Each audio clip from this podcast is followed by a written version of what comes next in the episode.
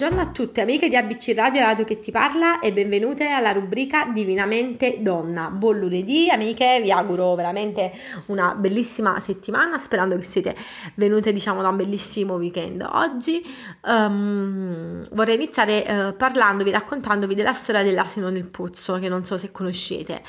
Praticamente c'è questo asinello uh, che uh, cade diciamo in un pozzo e non si era fatto male però non riusciva più ad uscire. Il contadino, il padrone, quindi naturalmente diciamo iniziò a pensare da farsi mentre l'asino comunque ragliava perché voleva uh, uscire. E il contadino il proprietario ne, nel, diciamo, ne provò di tutte per poter aiutare l'asino ad uscire dal pozzo però in realtà non, uh, non ci riuscì e quindi prese una decisione che solo adesso a dirvela mi fa venire i brividi eh, perché è veramente crudele cioè basandosi sul fatto che l'asino era molto vecchio e che quindi non gli serviva più a nulla, che il pozzo era secco e quindi comunque non serviva a nulla uh, e che aveva, diciamo, che in qualche modo diciamo, bisognava chiuderlo, allora pensò bene, non, ma non bene, cattivissimo, che non valeva la pena sforzarsi per tirare fuori l'animale dal pozzo, ma uh, che poteva, diciamo, liberarsi di due piccioni con una fava. Infatti chiamò i suoi vicini perché lo aiutassero a seppellire vivo l'asino cioè da brividi proprio perché un padrone che sacrifica il proprio animale no, non si può sentire. Comunque ognuno prese il proprio, diciamo, mm, il proprio badile di terra e iniziò a buttare palate di terra dentro al pozzo. L'asino che eh, si rese conto, diciamo, di quello che stava succedendo, che il proprio padrone ormai l'aveva tradito e quindi, diciamo, veramente perdendo la fiducia in tutto, iniziò a piangere disperatamente eh, perché si vedeva proprio ecco, gettare queste palate diciamo di terra. A un certo punto si sente un silenzio, una quiete e tutti pensavano infatti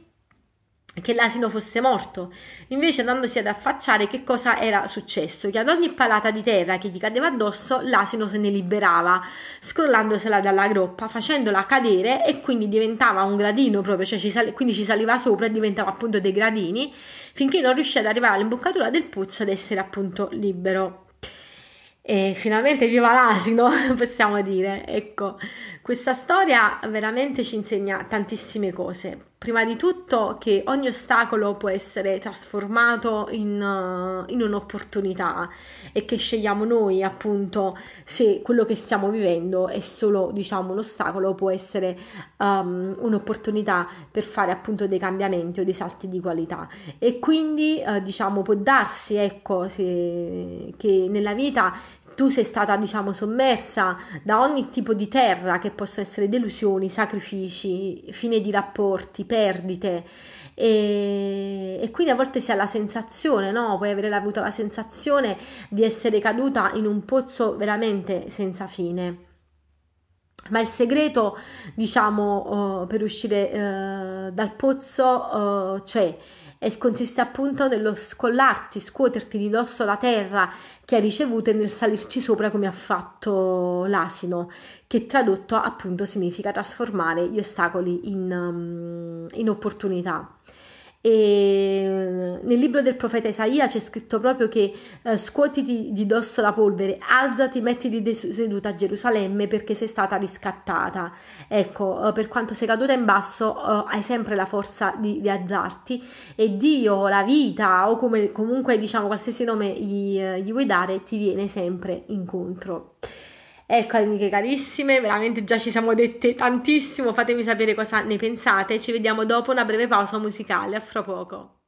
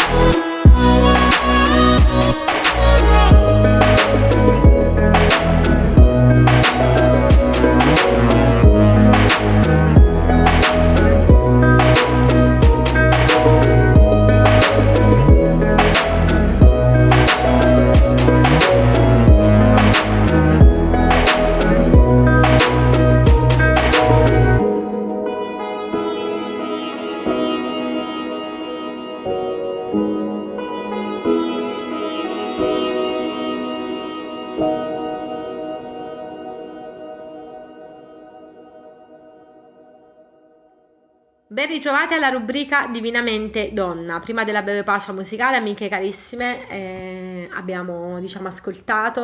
eh, la storia dell'asino nel pozzo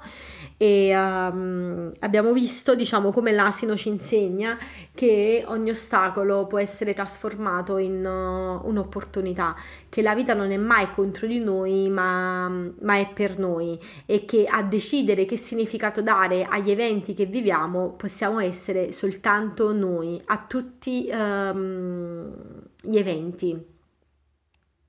Io racconto sempre, appunto, diciamo, come esempio di Viktor Frank, che è mm, il padre della logoterapia, eh, che era stato rinchiuso appunto nei, nei campi di concentramento e mh, mm, aveva proprio, diciamo, in realtà, diciamo, nel suo piccolo studiato chi riusciva ad avere speranza, chi erano le persone magari che morivano o a cosa si aggrappavano, no? In quel momento, diciamo, terribile le persone e in ogni caso comunque lui uh, disse, uh, diciamo, che uh, i suoi carnefici, che le SS gli potevano fare di tutto, ma non potevano uh, costringerlo a, ad odiarlo e che quindi appunto uh, all'essere umano può essere tolto di tutto, ma non la libertà di decidere come affrontare le prove che la vita mette davanti. E quindi veramente se ci è riuscito lui,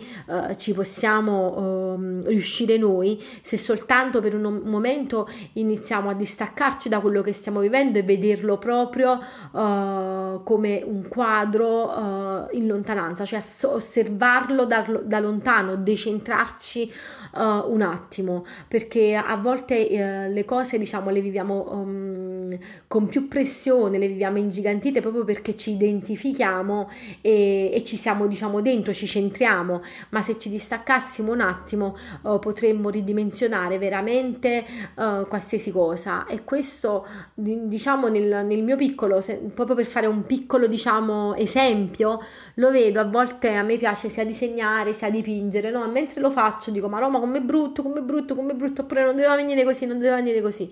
E ehm, poi quando lo lascio là, magari anche finito, ma, o che ancora devo finirlo perché e quindi te, tengo da fare altro, e magari passano delle ore o passano dei giorni, e poi ci ritorno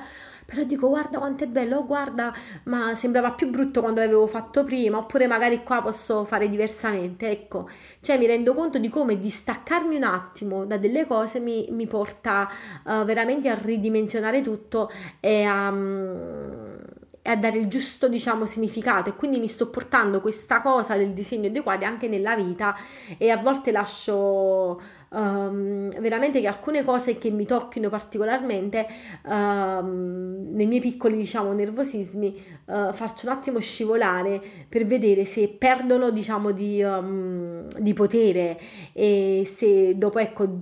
ore oppure due o tre giorni hanno, hanno lo stesso effetto perché a volte mi rendo conto che facendo scorrere del tempo in realtà mi dico sempre ma no ma come sono stata stupida a, a ingigantire questa, questa situazione. Ecco, fatemi sapere che cosa ne pensate, come vivete voi eh, le, il vostro quotidiano, le cose che vi accadono. Scrivetemi a valeragiuliano79.gmail.com o alla mia pagina Facebook Valeria Giuliano Life Coach. Ci vediamo dopo una breve pausa musicale. A fra poco. Ciao, sono Rossana, o meglio la Ross, e conduco la rubrica Italia on the road su ABC Radio, la radio che ti parla. Ben ritrovate ad ABC Radio, la radio che ti parla, siamo sempre qui alla rubrica Divinamente Donna. E um, abbiamo come punto diciamo, di riferimento la storia dell'asino nel pozzo, l'asinello che è riuscito a trasformare le palate il, di terra che il contadino gli buttava addosso per uh, ucciderlo in realtà in dei gradini che l'hanno portato fuori dal, dal, pozzo. E quindi ci siamo detti di come possiamo trasformare uh, ogni ostacolo in, um, in, un'opportunità perché la zona di potere della nostra vita è, è, sempre nostra anche se a volte è difficile accettarlo anche se a volte non sappiamo veramente neanche io lo conoscevo prima di saperlo che era così perché a volte diciamo che è destino è destino ma in realtà uh, il destino ce lo creiamo noi. Uh, però um, riascoltando, rileggendo la storia dell'asino nel pozzo, uh, io ho riflettuto anche su, su un altro aspetto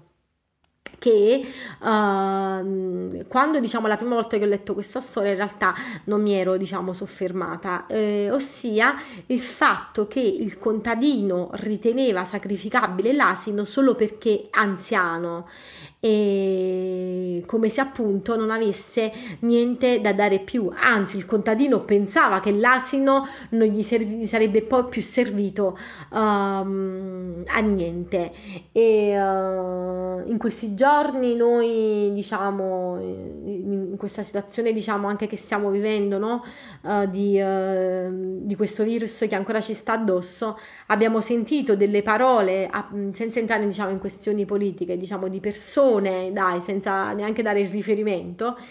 che uh, hanno detto, uh, cioè an- la pensavano più o meno come il contadino, no? che le persone anziane che sono morte uh, comunque non avevano più niente eh, da dare, è veramente allucinante, atroce e veramente non comment perché in realtà che grande errore eh, si commette eh, a pensare che um, una persona anziana uh, o comunque una persona avanti con gli età non abbia più niente da dare, ma veramente un grande errore è perché anzi uh, hanno maggiormente da dare hanno da dare qualcosa diciamo che ha più valore anche um, della, della, prestanza fisica, uh, ossia il patrimonio, il pozzo, ecco, giusto per usare